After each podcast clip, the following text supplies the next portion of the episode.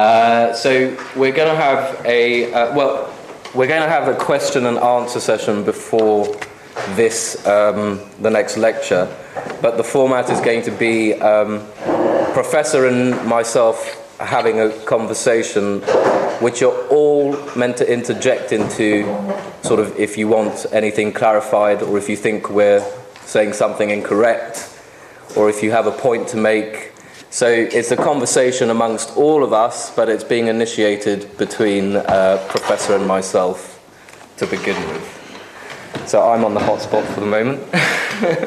uh, I promised to give you this extra fare, but I decided that we rather have a question answer period on the material I covered at the very end because yesterday afternoon was a big confusion about timetables and everything. So there was little time at the end to do a proper job. So we are going back now. I will start my conversation with Sandy uh, about Kirzner's question, the paradox of interest remember he stated the paradox. Why is it that if you buy a capital good, the price is lower than the expected return, the total sum of all the expected return you get from this capital uh, good over its useful life? Because that's the source of interest. But on the other hand, the entrepreneurs are competing to buy these capital goods because this gives them the livelihood and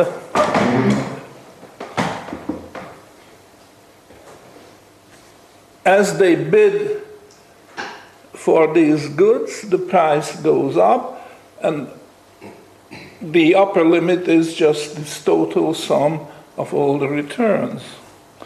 So uh, let me ask you uh, at the first blush, how convincing do you find this statement? This is due to Hausmann, according to Kirzner, but this is not important. This has been, this question has been around for a hundred years, and then there was no satisfactory answer. Okay, paradox of interest. Suppose you hear this at the first time. How, how do you react? You find it natural to ask this question, or you, you say it's um, well, just what your impression is. Um, there, to, to, me, it's not going to get the, the, the, the capital equipment wouldn't get bid up um, indefinitely um, because there is a um, there is a sort of uh, to me there is a minimum return that right. someone would want, and then they wouldn't bid it Declining up. Declining return, and yeah. at a point it would not be attractive yeah. proposition. So this uh, doesn't cause any problem. Now, but on the other hand, uh, there are people who accept this mm. because there are other examples from economics when uh, the upper limit is reached. So let's just past that point, I don't see any question. I haven't been able to provoke a question yet. What I was doing yesterday may be just too rushed, but let me just rehash it. We have introduced the concept of conversion between income and wealth or the other direction. And the whole thing came from Menger. As far as I'm concerned, I found this parallel origin of money, which Menger did in beautiful details, and I tried to imitate that, but this here is the origin of money. And both ideas come from marketability. So I split the concept of marketability, marketability in the large, and the best commodity which has the best marketability is gold. And then the same way you ask marketability in the small. And it turns out that silver, ultimately, there were many others. Just think of, oh yes, I didn't give uh, this example. Grain on the one hand and cattle on the other. In ancient Greece, for example, described in the Homeric uh, eposes, uh, are money. Now, which is the mar- which has which has had the marketability uh, in the large? It would be the cattle. The cattle, you see, because if you wanted to buy, for example, a house and pay for it in grain, that wouldn't be very practical.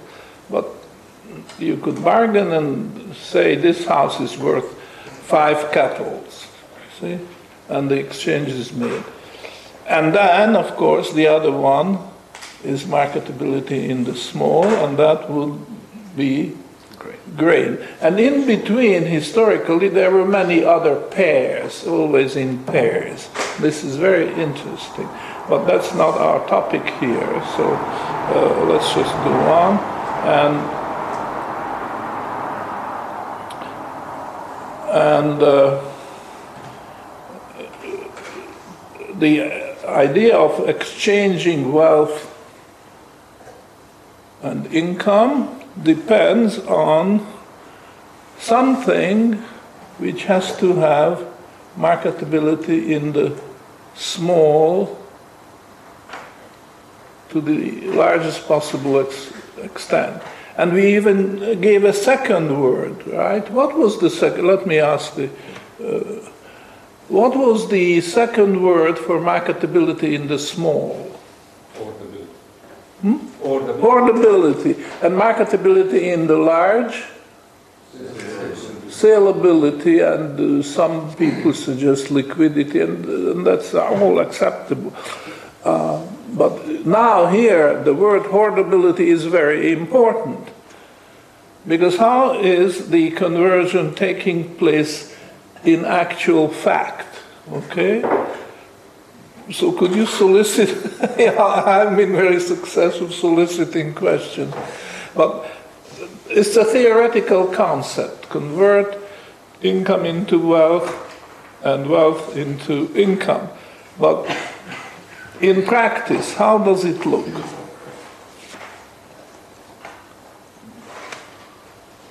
You want to question? Yeah. Well, hoarding, I mean, that's why I was uh, emphasizing that word. Hoarding describes it, right? You, uh, you say, make a living by uh, having a job, and then you get paid. And then out of each pay, say you are paid weekly or daily, doesn't matter, you squirrel away a small part. But you do, it every day, you get paid. Okay? And then the question is how can you optimize this? Well, there are two steps. First, you want to find the best commodity which will do that. And once you did, it's not the end of the road because you can further optimize how.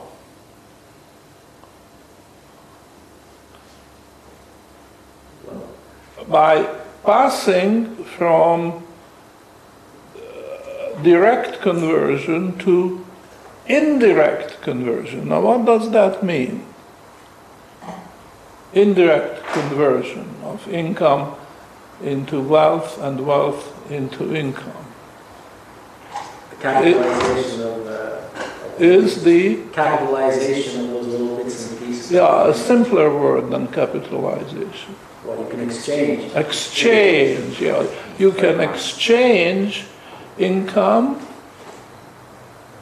for wealth or the other way around. Okay, but let's stay with the first step, which is optimizing by finding the best uh, good, best commodity for the purpose. Okay.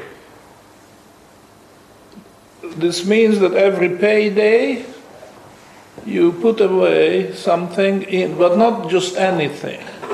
You put away the thing which can do this conversion with the least possible loss. You see, that is a very important element of this whole thing.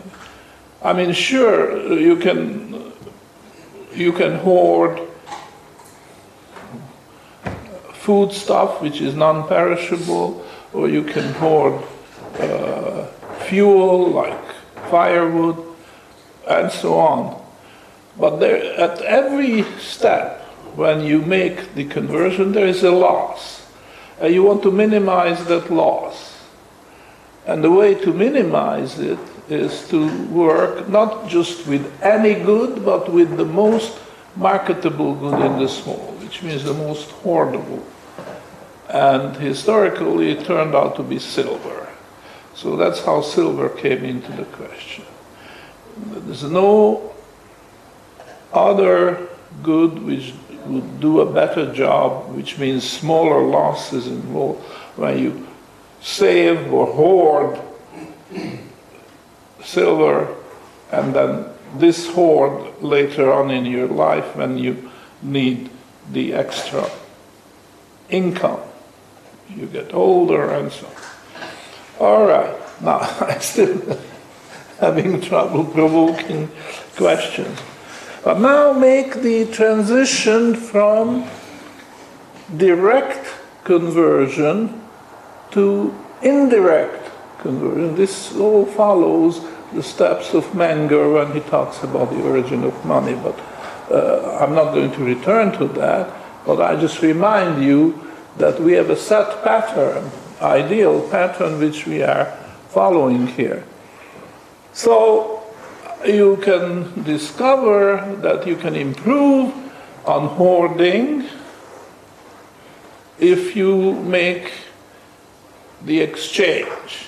So there is a guy, assume he's a younger guy, very energetic, lots of energy, lots of ideas, and so on. And he has a surplus of what? Income, right? And he has a deficit of what? Wealth. Wealth, uh, or if you like, capital or savings and so on, which he could use for going into business for himself. See, he has to work for wages as it is, but he can generate more income than he consumes. And on the other hand, there is the other guy. Now, who is this other guy? Please describe the second guy. Um, later years in life Yes? um, and surplus of wealth, deficit of income. Yes. Why does he have a deficit of income? Uh, because he doesn't want to work anymore, I would imagine. Or, or you cannot. or he can't. or he can't. Yeah, or he can't. And his pension is too low. yeah. You see? So he wants to augment his pension. Now he has some savings.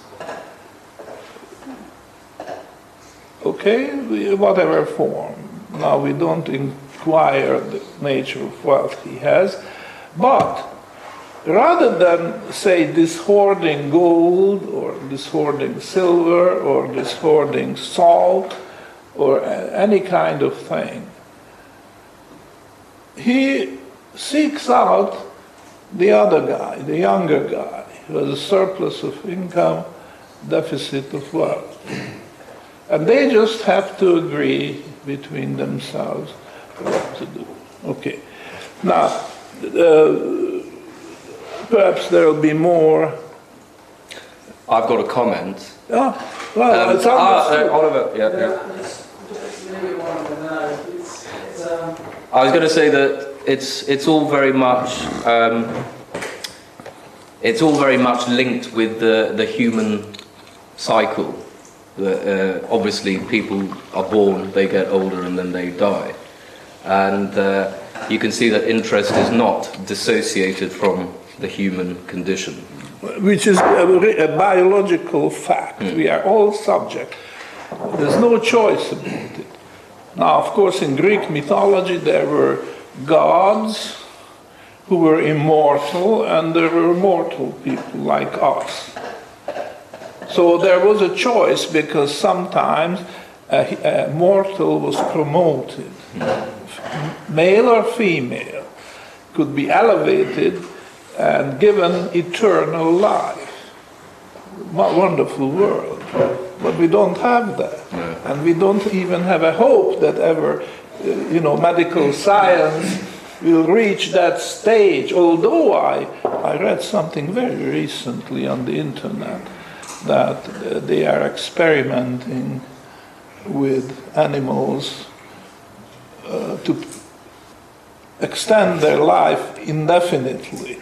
But I, I am not one of those who is going to see this experiment succeed. Well, anyhow, Um, you, Oliver, you had a question. Yeah, I I was just reading this example with um, a capitalist and an entrepreneur. But there was the professor introduced the third uh, element, the third role or character, and it was the manager. So, if I understand it well, the capitalist gives up wealth and gets income. Is it correct? Capitalist gives out wealth and gets it. Yeah. Yeah. Okay, then the entrepreneur gives up, gives up income and gets wealth. hmm And then we are missing the third part, and the manager is giving out knowledge and getting compensation. And we Mhm. didn't know about this, or at least I, I don't. Uh, so Can the you talk a bit about the role of the manager? Oh, yeah, yeah. because you- What we are doing actually now is we have a deficit of knowledge and you have surplus of knowledge. So we are exchanging knowledge. You are giving us knowledge. It's a little different because uh, exchanging knowledge is perhaps not the right word. Knowledge doesn't get diminished if I share. So suppose I have a surplus of knowledge, you have a deficit, I am willing to share my knowledge with you. I am not getting any poorer. But, but if you go to capital goods, this is no longer true. If I have a surplus of capital goods and you have a deficit, and you would like to have some, then it has to be an exchange in the sense that you've got to give me something in exchange. All right? So uh, the role of the manager, okay. So let, yesterday I talked about a physical example. For example, a sewing machine. Uh, you run a seamstress business and you buy a sewing machine uh, for so much money and you expect that the return from your business over the lifetime of that sewing machine will be greater. So it will give you a living and a profit and so on. Now, to, in order to explain the manager, the role of the manager, I'm following diff- a different example. Let's suppose that it's just a fruit tree we are talking about. cherry tree, apple tree, whatever, whatever your favorite is. And the entrepreneur wants to go into the apple growing business. So let's assume he starts with one tree. And you have, you have to buy the, uh, the tree, the young Seeds. trees. Seeds. No, no, no, not from seeds. He goes to the uh, Nursery. Nursery. nursery and buys a fairly mature tree. uh, I mean, mature enough to transplant, but not uh, yet bringing fruit. Sapling. Okay, and he picks one. Sapling. Huh? Sapling. Sapling. Sampling. Sa- sapling. Sapling. Yeah. Okay. we, we are learning a lot of English the process. But uh, the, the, the fruit tree example is a very good one. So he doesn't have the money to pay for it, so he finds a capitalist who advances the price of that tree. You see? And this is the part which is misunderstood most of the time uh, because there is an exchange of wealth and income involved.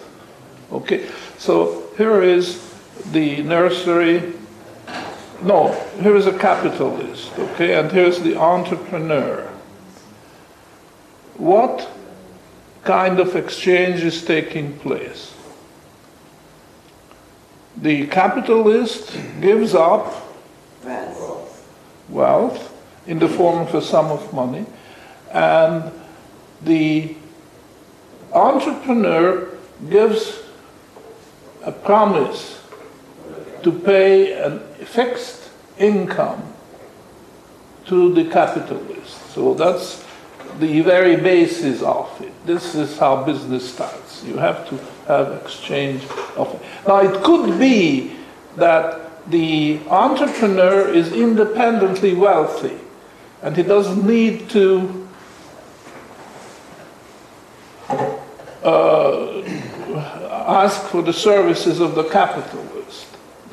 But if he does not realize in some form or other that there is an exchange of wealth and income involved, even if it's just between one pocket and the other, then he will not likely to succeed. He is not likely to succeed because, uh, well, that I'm going to answer the question directly. So, okay, let's go on. Now, he has, the entrepreneur uh, used the money and bought the sapling, the young tree. And he planted it in his orchard. Very good. But he doesn't, uh, I mean, assuming he just does that and forgets about the rest, and he thinks that that's wonderful, this year I get my harvest. Okay, then wait for next year coming around and another harvest, another. that's going to fail, right? Why? Because there's more than that, uh, picking fruit from a tree to that business, right? You have to uh, take care of the tree. You have to uh, spray it. In fact, some trees need five spraying during the year because there are five different enemies of, of that particular tree uh, you know, and five different spray and different time of the. And the uh, so the entrepreneur doesn't want to bother with this. He could, but he thinks he spends his time in a more profitable way if he would hire somebody to do the spraying. And then there are other things to do, uh, which I don't know too much about, but in the fall you have to cut the trees back and prepare them for the winter when the tree goes to sleep, so to speak. And uh, so just hires a guy to do that. And even in the wintertime, uh, some caring may be necessary.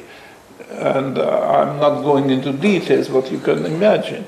And then, of course, spring is also a very critical season when you have to watch if there is a frost coming, and because that could ruin the whole crop uh, too early. But there are ways and means of preventing that. Uh, I know in Northern California they want to grow oranges, but the only way they can do it is they watch the weather, and when the uh, frost is uh, forecast, then they have some light fire around the tree in the mo- early morning, because that's. Uh, and in this way, they save the crop. Otherwise, there will be no oranges uh, coming. The trees grow, and uh, but if the frost comes when the buds uh, are in a very critical stage, for, forget the crop for that year. So there is a job to do, and that's what the manager is doing and he gets compensation in form of wages, say, or well, perhaps wages is not the word because some of these managers are very highly trained in uh, and doing very complex things. So, best word is compensation. So there's a managerial compensation which the entrepreneur pays at a fixed rate to the manager for doing his job. So, in many cases, there are three people the entrepreneur, the capitalist, and the manager involved, but these are really roles more than persons because two of them or all three of them could be combined in one person. And there are lots of one person uh, enterprises. Uh, You, you can give yourself any number of examples of that. But uh, the more complex the operation gets, it's more and more necessary to uh, separate these roles. And my point, the my main point of that lecture was uh, that it's a mistake to ignore the very important relationship between the capitalist and the entrepreneur. And this is the exchange of wealth and income. Very often it's not obvious, or, or as I say, not, not even uh, done in any conspicuous way because one person would put money out of one pocket into the other. So what's the difference? But it's very, very important to see. Could you uh, elaborate on that? Uh, Because uh, I, I find that this is a stumbling block. Did you want to say something? I I was just trying to make a comment Yeah. which actually emphasises what you're saying. About 10 years ago, I was in Sydney. Uh, my background is a restaurateur, as some, some of you know, and into in the street, an old employee, and he said, I started my own restaurant. I? So me a very summary to the restaurant.